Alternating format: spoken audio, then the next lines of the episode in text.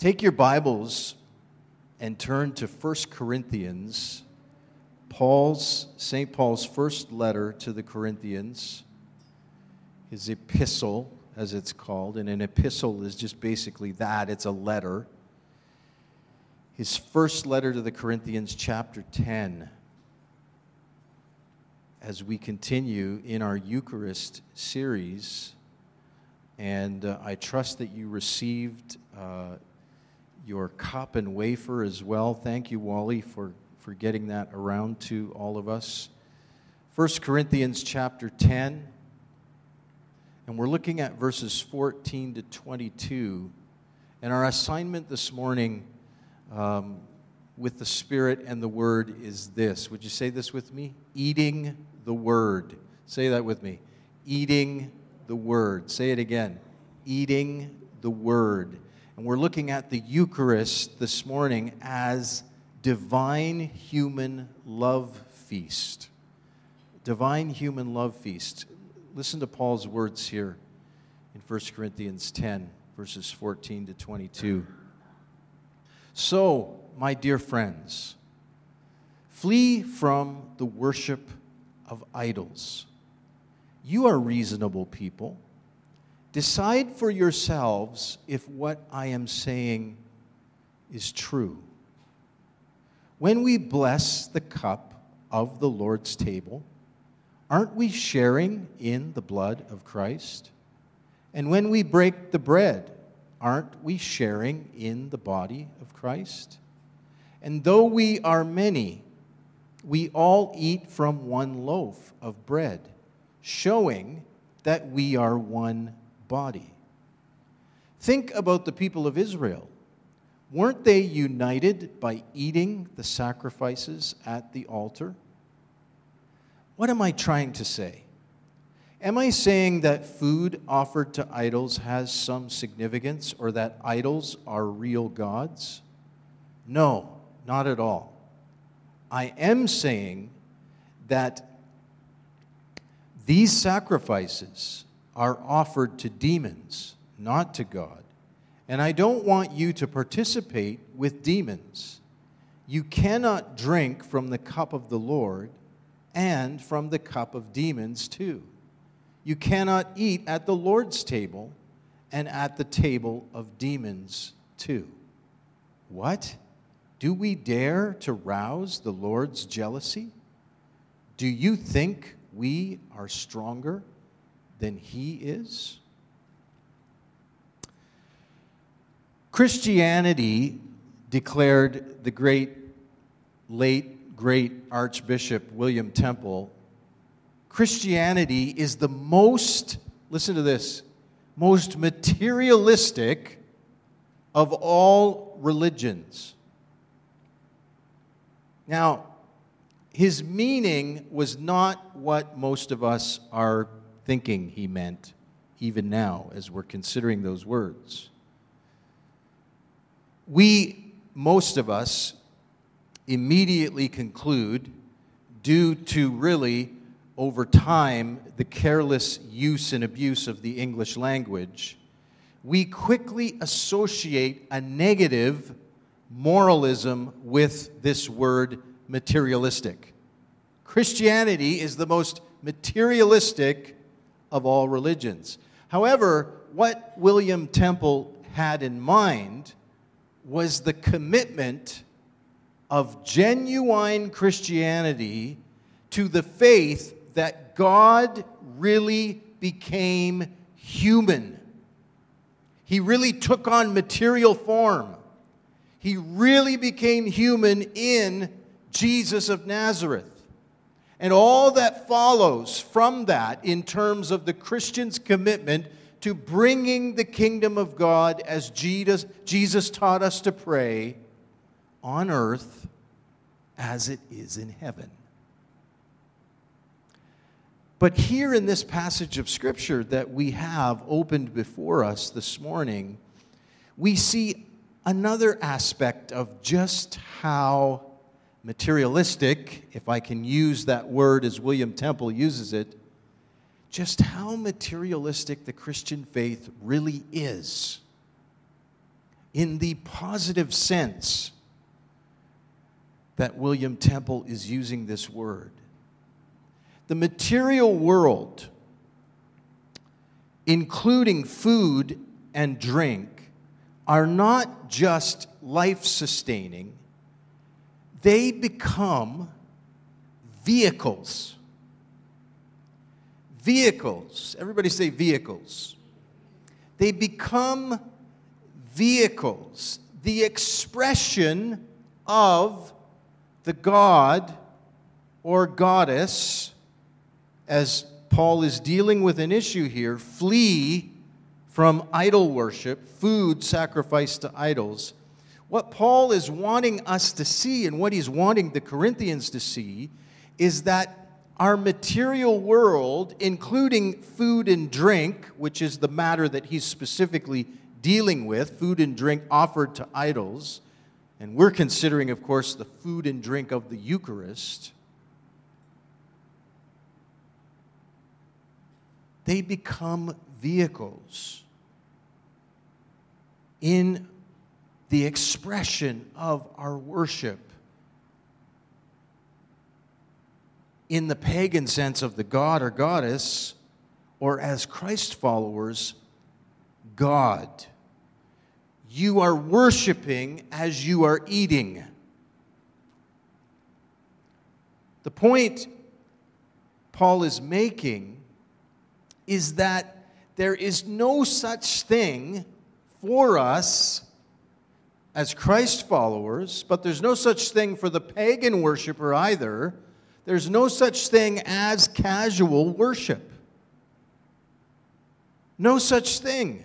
If it's truly worship, it's not something casual.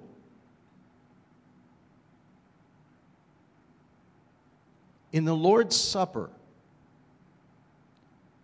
we really do share in the body and blood of the Messiah. We are people who share in the very life of God. The bread and the wine become materialistic, again, using that word as William Temple intended it, they become materialistic vehicles of his presence. The bread and the wine. This passage of Scripture in Paul's first letter to the Corinthians and especially verses 16 and 17, stands out as one of the most explicit statements about the theological significance of the Lord's Supper. Not only in the body of St. Paul's writing, which is a significant portion of the New Testament, but also in the entire canon of Scripture. This is a very significant passage for the theology that it carries for us and our understanding of the Eucharist, of the Lord's Supper.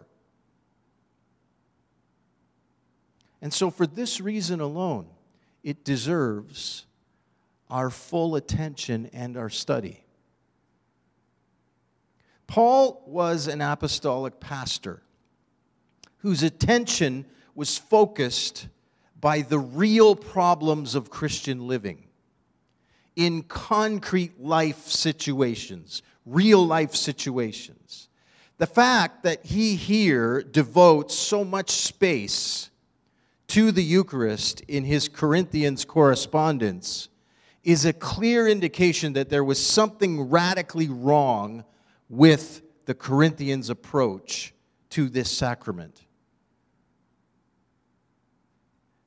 But there are also lessons here for us. I'm convinced that this passage is critically important to any attempt to truly hear what the New Testament has to say about the Lord's Supper and the church's Eucharistic thought and practice and how we live this out. Paul makes the same insistence here that John does as we studied in our passage from the last few weeks, John chapter 6. Paul is making the same insistence here that John brings out to us that the controversial eating and drinking in question must include actual physical eating and drinking. And, and, this is Eucharistic language, speaking of the sacrament in which Jesus' body and blood are, in a mysterious way, offered to us, to believers, to Christ followers, to be eaten and drunk. In fact, for Paul and the Corinthian believers, this understanding is a presupposition, it's a given. Let me set the table a little bit for us, not intending a pun there at all, but let me set the table for us, if you will, so that we understand what's going on here as we study this passage. Let me try to give you a little bit of the context of this portion of Scripture because it sits within a greater context and story going on. Paul intends here to address several deeply troubling issues and quarrels that are going on in the Corinthian church that were brought to his attention by envoys from Corinth. We learn early in the letter, if you were to look at chapter 1 and verse 11, we learn early in this letter that this is, this is the case. Paul has received correspondence that there are things taking place, matters of idol worship, matters of uh, sexual issues, matters of divisions and strife, and so on. And so he, he's now endeavoring to deal with these issues. In fact, with this paragraph that we're looking at this morning together, Paul finally brings to a conclusion the long argument that actually began in chapter 8 in verse 1.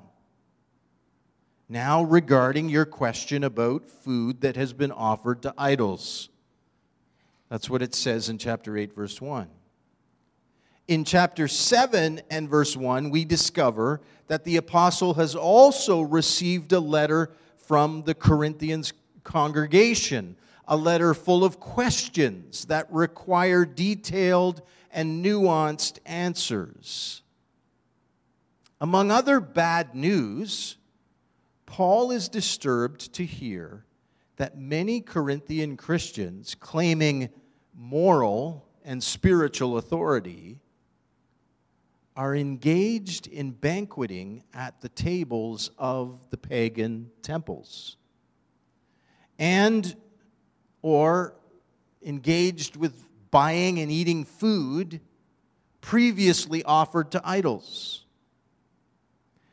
and so he devotes a major section of this letter to address this outrage. Our passage today that we have opened in front of us, and keep it open in front of you, our passage of study today fits into the third and final part of this major section of this letter where Paul is dealing with these issues.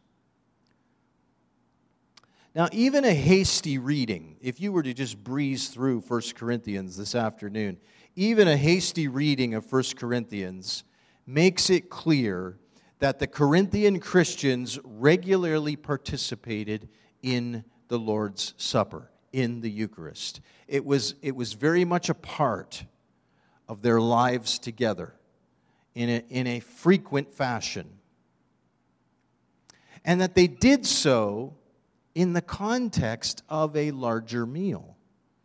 When the, the, they would share the Lord's Supper together, it would usually follow a greater meal that they had shared together. By greater, I mean they, they, had, they had had an actual full course meal that they had shared together because they were often doing it was very much a part of their life and rhythm as the church to be eating together sharing together praying together. It was a very communal dynamic.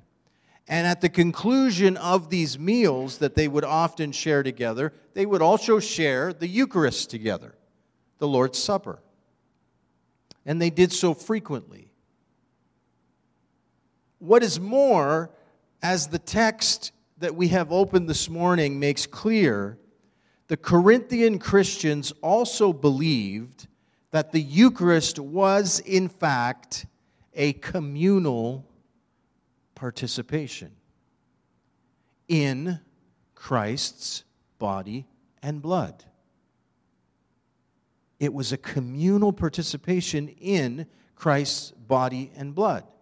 And, and, and no doubt they had this understanding because this was something Paul himself had emphasized to them and taught them. For whatever reason, however, and, and we're not given specifically all the reasons, they had not allowed that conviction to influence their day to day life together. And this was the issue that was arising and that Paul was made aware of and that now he's addressing. And so, as a result of this failure, Paul had to show them in the starkest terms that the shared partaking of the Lord's Supper makes any dabbling in idolatry not only scandalous and risky, but also absurd. it is implicitly to deny the sovereignty of the Lord Jesus. The worship of idols and sharing in the table of the Lord is radically incompatible, is what Paul is trying to say. The two don't go together. Because they are one at the Lord's table with Christ and his community, it simply makes no sense for them to partake of the table of demons.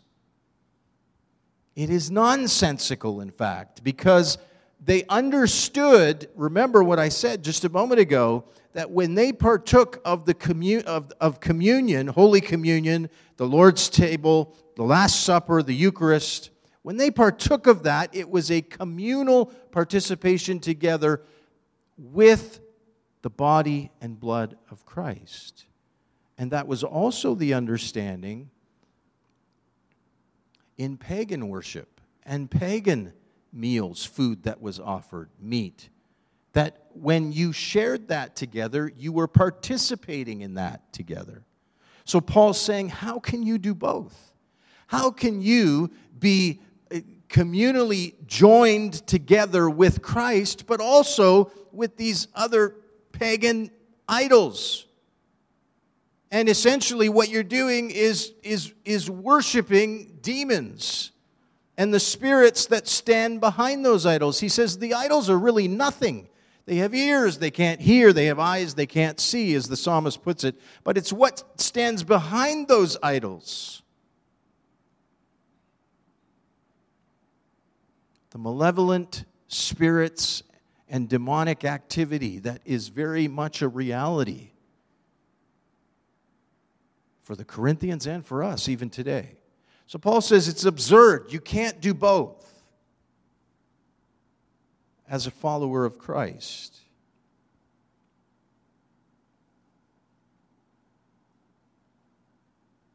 The crunch of Paul's argument is that those who sit at the Messiah's table and share in his life, the life that is of the human embodiment of the one true God,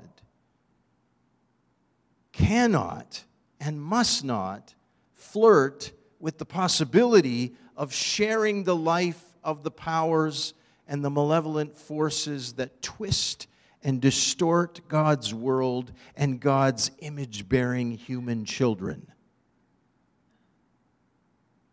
You cannot participate in both, he says. Paul hopes to save them from this nonsense by directing their attention to the definitive counter reality of Christ. Christ encountered in Christian worship, like we're experiencing here this morning. Christ encountered particularly in the celebration of the Lord's Supper, the Eucharist, that we will share together in a few moments. When we worship, there's no such thing as casual worship, Paul is saying. When we worship, whether it be the false God or the one true God, when we worship, we are encountering Him. And so you, this isn't something that you can mess around with, he's saying. Because if you're giving yourself to encounter demons, there's going to be a serious price to pay. Instead, give yourself to encounter Christ in worship together, in prayer, around the Lord's table together. So he's seeking to direct their attention back to Christ where it should be, where it is intended to be. So, all throughout 1 Corinthians, there's this Eucharistic tapestry that we see. The budding theology of the Eucharist, it threads itself through the whole letter and it holds together the whole fabric of Paul's letter to the First Corinthians. And this is perhaps due to the fact that the Eucharist gave Paul a language. It gave him a vocabulary, so to speak. A vocabulary with which he could both diagnose the Corinthians' disease and prescribe a cure. The Eucharist motif, the Eucharist theme, shows up in various places throughout the letter of 1 Corinthians, and it colors the entirety of the letter. Not only as Paul deals with the issue here of things sacrificed to idols, but also his diatribe against carnal factionalism. There were contentious groups in the church, self seeking groups, causing division. That doesn't happen today, does it? So he was dealing with that in chapters 1 to 4. There was sexual disorder among them and immorality. And he was dealing with that in chapters 5 to 7 as well as his correctives for the Corinthians' worship in chapters 11 to 14. So his response to all of these matters arises and works back to the claim that the Corinthians are, in fact, one body in Christ. The Eucharist becomes the centerpiece through which Paul weaves his whole argument in dealing with these issues, all of these issues. And that's, that's the point I'm trying to make. All of them, his, uh, all of the, the matters that he confronts and addresses, they, they all connect to the Eucharist, to the fact that they are one body in Christ because of their sharing of his body and blood at the Eucharist meal. His statements about the resurrection and the resurrected body in chapter 15 are also laced with the Eucharist language which explains how the Corinthians can share in and be enlivened by sharing Christ's body in the present, even while they await the future resurrection, so long as they rightly discern the Lord's body. So, so every time we partake of the Eucharist together, loved ones, we are foretasting the fullness of God's kingdom. It's an appetizer, if you will. It's a taste of things that, yes, we know now, but are still fully yet to come. That tension between the kingdom being now, as Jesus said when he preached, the kingdom is at hand, it's right now, but yet there's still much to fully come. There's more to come. Tell somebody, there's more to come. There's more to come. And so every time we share the Eucharist, we are acknowledging these things that we are one, one body, that we are Christ's body. As we hold these, these material elements that speak of all of this, they become vehicles of this to us. They become vessels of this. We are one body. We are united with Christ's body, his body and blood. And in that, we are also united with his resurrection. So there is a resurrection that we will yet fully know. Death is not an enemy, death is not the final thing. There is a resurrection to come.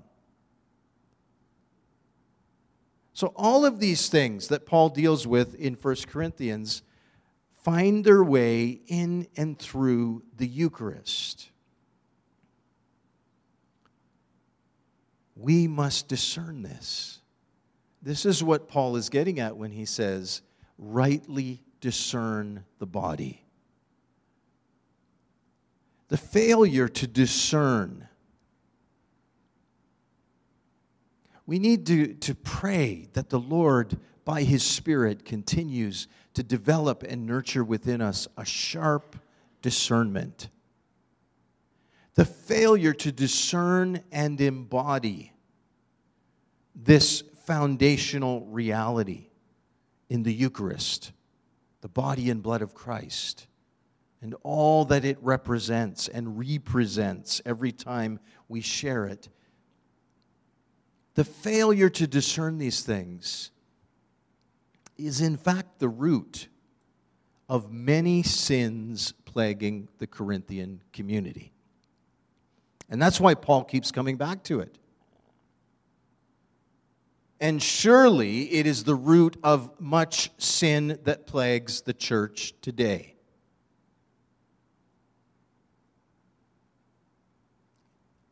In every form. How can you be divided? How can you have factions among you? You are one in Christ, the Eucharist. How can you worship and, and flirt with the, the, the spirit and the idolatry of the world when you are Christ's? The Eucharist.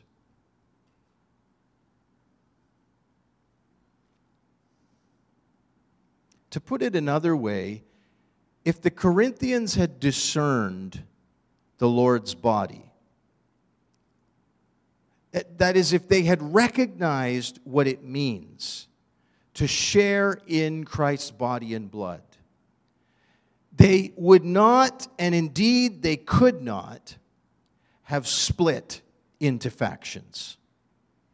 There, there could not have been any divisions among them if they truly discerned and understood.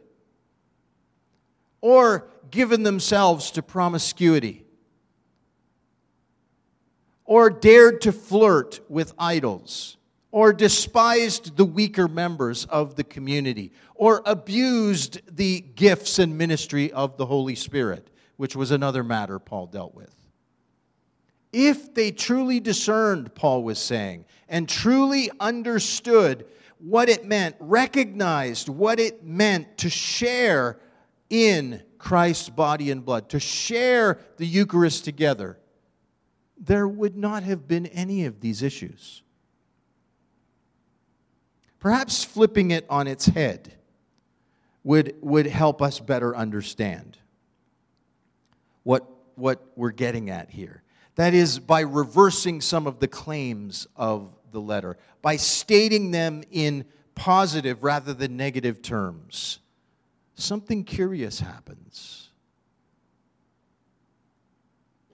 One perhaps uncovers other signs of a robust Eucharistic sacramentality. Watch this. In other words, what we're saying is if believers eat the loaf and drink the cup in a worthy manner rather than an unworthy manner, they participate in the body and blood of the Lord. Chapter 11, verse 27 of 1 Corinthians. And if they eat and drink, rightly discerning the body and blood, rather than wrongly or not discerning at all, if they drink rightly discerning, they receive salvation with all of its provisions of love and unity and healing and wholeness rather than judgment. Chapter 11, verse 29. Physical healing. Paul says, because you are not rightly discerning the body and blood of Christ, that's why many among you are sick. You're not discerning the provision that has been provided for you in Christ and remains present with you in the vehicle and vessel of the Eucharist. As a reminder, as a representation of the sacrifice and the provision of Christ, victory of Christ.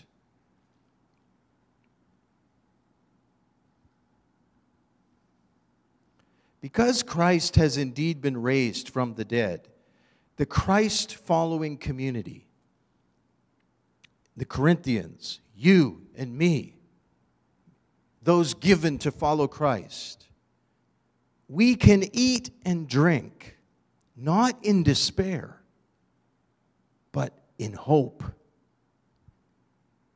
In great hope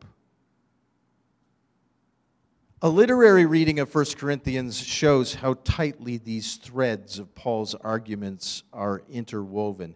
And these threads reveal to us significant things about the Eucharist. Watch this together. Having been told in the letter's introduction, chapter 1, verse 9, that the believers have been called into the fellowship of God's Son. Would you say that with me? The fellowship of God's Son. We have been called into the fellowship of God's Son. And having been told this, the reader of 1 Corinthians later discovers, here in our text, in fact, that this fellowship comes about, at least in part, through participation in the church's sacred meal. So, Christ followers are called to fellowship with Jesus Christ our Lord, and that very fellowship is realized in our lives as we participate in his body and blood through the Eucharist. Having first heard that Paul wants only to proclaim Christ crucified, he says that in chapter 1, verse 23. I preach Christ and Christ crucified. We preach Christ. In fact, he uses we. We preach Christ and Christ crucified. And having first heard that, the reader later finds out that this is the very message of the Lord's Supper. This is the very message the Eucharist delivers. Christ crucified, indicating that for Paul, the preaching of the gospel, which was an absolute necessity, remained connected inextricably. It couldn't be separated from the church's Eucharistic observance. So, as God's people, as we give ourselves to follow Him and live the good news of Jesus and proclaim the good news gospel of Jesus, not only with our words, but through the way we live our lives, we cannot effectively and fully do that without understanding and discerning the meaning and the significance and the connection that we must keep with the Eucharist.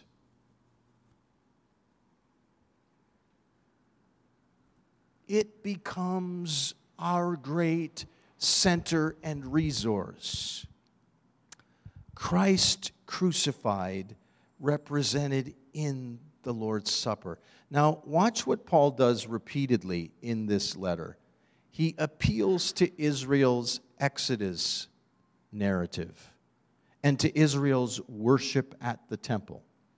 You see Paul doing this often, going back to Israel and the Exodus in order to draw illustration and make a point and make a connection. And he does this this time with an emphasis on their meals. The first Passover, the manna in the wilderness, we, we've already considered that together. The sacrifices at the altar, we've looked at that briefly in weeks past as well. So, as we've studied in recent weeks, Paul affirms that our God is a God of meals. How many are glad for that? How many enjoy a good meal? Yeah, three of you. The rest of you don't really care whether you're ever fed or not. We serve a God of meals. We're going to enjoy a little bit of fellowship afterwards as well. Some refreshments. We, we, we serve a God of meals, a God who ordains food and drink for his people. How many are grateful for that?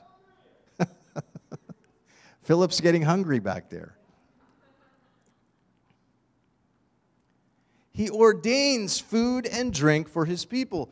We must not miss, loved ones, the importance of what Paul says here about eating and drinking of the bread and wine in the Lord's Supper or the Eucharist. Paul really believes that the materialistic, there's that word again, the materialistic elements that we that we partake of, that we hold in our hands even this morning, of the Christian family meal, the bread and the wine, as we said at the beginning, he believes that they do become vessels or vehicles of the personal life and enlivening sustenance of the Messiah himself the cup of blessing which we bless. Look, look at it in, in verses 16 and 17 again. I hope you still have it open in front of you. The cup of blessing that we bless, he says. It's a sharing in the Messiah's blood, isn't it? He's asking a rhetorical question to make a point. That is, it's a question that we, we don't have to answer because we know the answer. It's a sharing in the Messiah's blood, isn't it? The bread which we break, it's a sharing in the Messiah's body, isn't it? That, of course, is why those who share this cup and loaf become one body together. The Messiah's body. They are, we are, altogether nourished and enlivened by his own personal life. Beloved, one of the greatest tragedies in the history of the church, I feel, is that because of all the doctrinal disputes that have taken place over this central Christian meal, the Eucharist, and there have been many, and they still continue even to this day. Because of all these disputes over this central meal, many teachers and preachers have thought, well, maybe it's best not to say too much about what it means. because it's just going to stir things up. And so they have not educated people into the full life giving enjoyment of a central part of our birthright in Christ. And properly discerning that and living in it and representing it to the world. The communion meal is significant as a covenant making rite. For indeed, if the Passover constituted Israel as God's people, so then does the Eucharist constitute the church as renewed with Israel in the new creation work of Christ Jesus that continues even now since his resurrection. Loved ones, Paul effectively works here to narrate the Corinthians and us into Israel's story, the new creation story in Christ. Behold, Jesus says, I make all things new.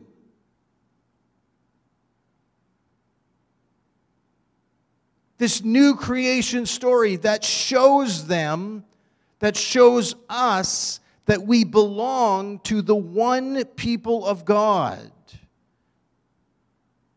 And so we must live in loving faithfulness to God.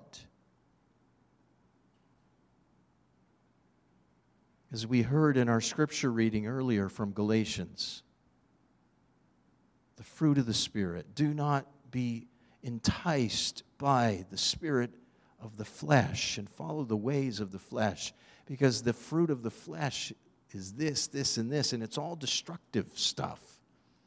But the fruit of the Spirit and those who are led by the Spirit of God are the sons and daughters of God. And the fruit of the Spirit are these things love, joy, peace, patience, endurance, kindness. We bear with one another. All of these things connected to the Eucharist. Paul is weaving us into this story, this tapestry of the Eucharist as well, as the people of God. And so, seen in this way, the Lord's Supper is shown to be nothing less than a continuation of Israel's feasting so that as the Corinthians and as we gather together at the Lord's table and participate in the Eucharist, we are being Israelized, so to speak. The Eucharist invites us all to turn away from our intrigue and flirtations with the spirit and systems and strange gods of the world in order to share in the victory of Jesus. And to do so faithfully and regularly together by sharing in his way of life and his new creation way to be human. And every time we partake together of the Lord's table, this is what we are doing. This is the significance and the meaning of what is taking place. It's not just, oh, oh it's Lord's Table Sunday again. Here we go. We got to get out of here in a few minutes. It's, let's get through this. This is just what we do, and it's just empty routine. And for some of us, we have done this for so long, it's just become empty routine for us.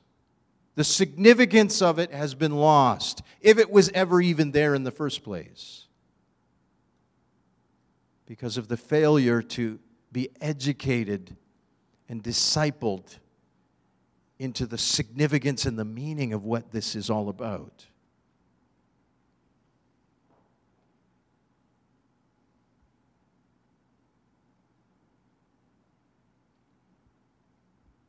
It's quite evident from the context of our passage today that Paul believes the Corinthians are flirting with idols. and they are just so in danger of committing adultery against God. In eating this meat offered to other gods, entertaining themselves at pagan temples, the Corinthians, Paul says, are arousing Yahweh's jealousy. Exactly as their ancestors did in the wilderness. The Exodus story. Now, notice the language Paul uses arousing Yahweh's jealousy. That's language of relationship. That's, in fact, marital language. Adultery, that term. What do we use when we say adultery? Well, that's a term that's used in what? In the context of marriage. Interesting. When we make the connection, we understand the logic of Paul's words in the text. Eating at the table of demons is adulterous because coming to the table of the Lord is nuptial. That is, it has to do with marriage. In this regard, then, for Paul, watch this, this gets at our whole focus this morning the meal, the Eucharist meal, as a divine human love feast. For Paul, the Eucharist is an intimate, even romantic gesture of Christ. Not only do we serve a God who is a God of meals, he is a romantic. We serve a God who is a hopeless romantic. Can I put it that way to us? He's a hopeless romantic. And, and, and the Eucharist is an intimate, even romantic gesture of Christ, the church's bridegroom. In offering the Corinthians, in offering us, his body, his blood, Christ Jesus, the jilted lover, is wooing them, wooing us back from other lovers, offering his best gifts in the attempt to capture his lover's, his bride's heart. Because as the body of Christ, we are also the bride of Christ. Now, as surprising and as provocative of such as such reading of this passage may seem, the reader has been prepared for it if we read the whole of the letter.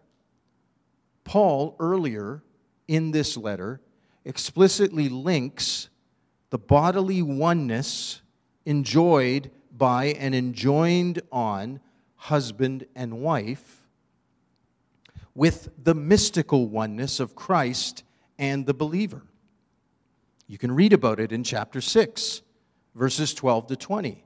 He's already used language like this, and now he's making the connection of it with the Eucharist. If by joining the joining of their bodies, husband and wife, if by the joining of their bodies they are made one flesh. You recognize the terminology. We hear it often, even in marriage ceremonies. If by the joining of their bodies the husband and wife are made one flesh, then in the same way, Paul is saying, to be united with Christ is to be made one body with Him. And the meal of our union is the Eucharist. The meal that celebrates and represents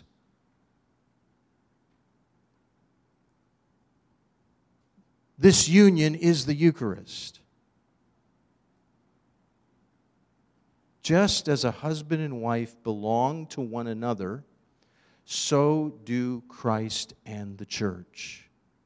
Of course, as we all know, those of us who are married, this is not perfectly symmetrical. Neither husband nor wife has authority over the other's body, Paul says in chapter 7, verse 4. But the Christ follower has been bought with a price, chapter 6, verse 20, and must therefore submit to Christ's authority and glorify God how? With his or her body. Even so, because Christ and the church belong to one another, they can and do willingly hand over their bodies to one another in mutual submission. And Christ does not hand over his body to us lovelessly,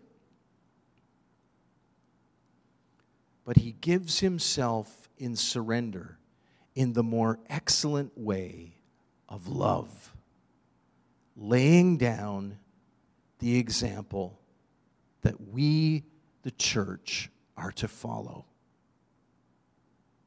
And we are to recognize this every time we partake together. Jesus is saying, just as I have lovelessly given, lovelessly, not, not lovelessly given myself to you, as I've given myself to you in the more perfect way, in love, laying down my life, so are you to give yourselves for one another.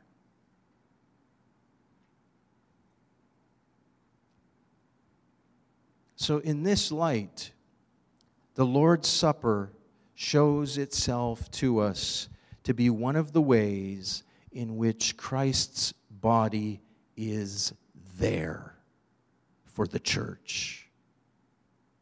It's there for us. He is there for us.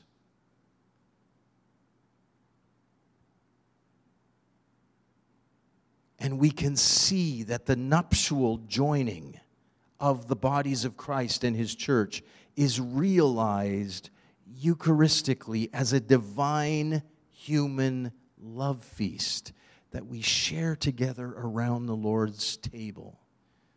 And this bodily oneness is not something immaterial, but it's very corporeal, it's very materialistic.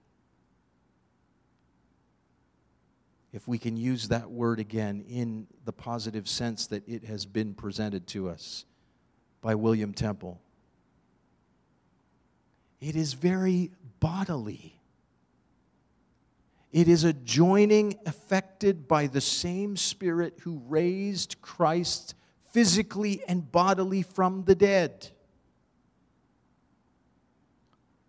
To say then that believing Christ followers are made one spirit with Christ, that you and I are made one with Christ, is to say that we belong to the same new creation order as He does.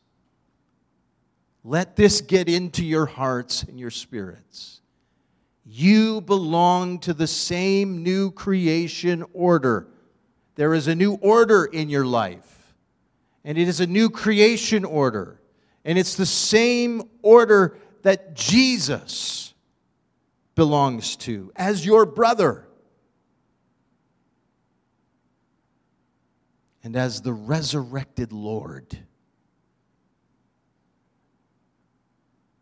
The body they are, the body that we are as a community, already participates and, in some sense, anticipates the resurrected body promise of 1 Corinthians 15. This meal that we share together, loved ones, along with everything else that it involves. It involves the reality that we taste together of resurrection life now and yet to fully come.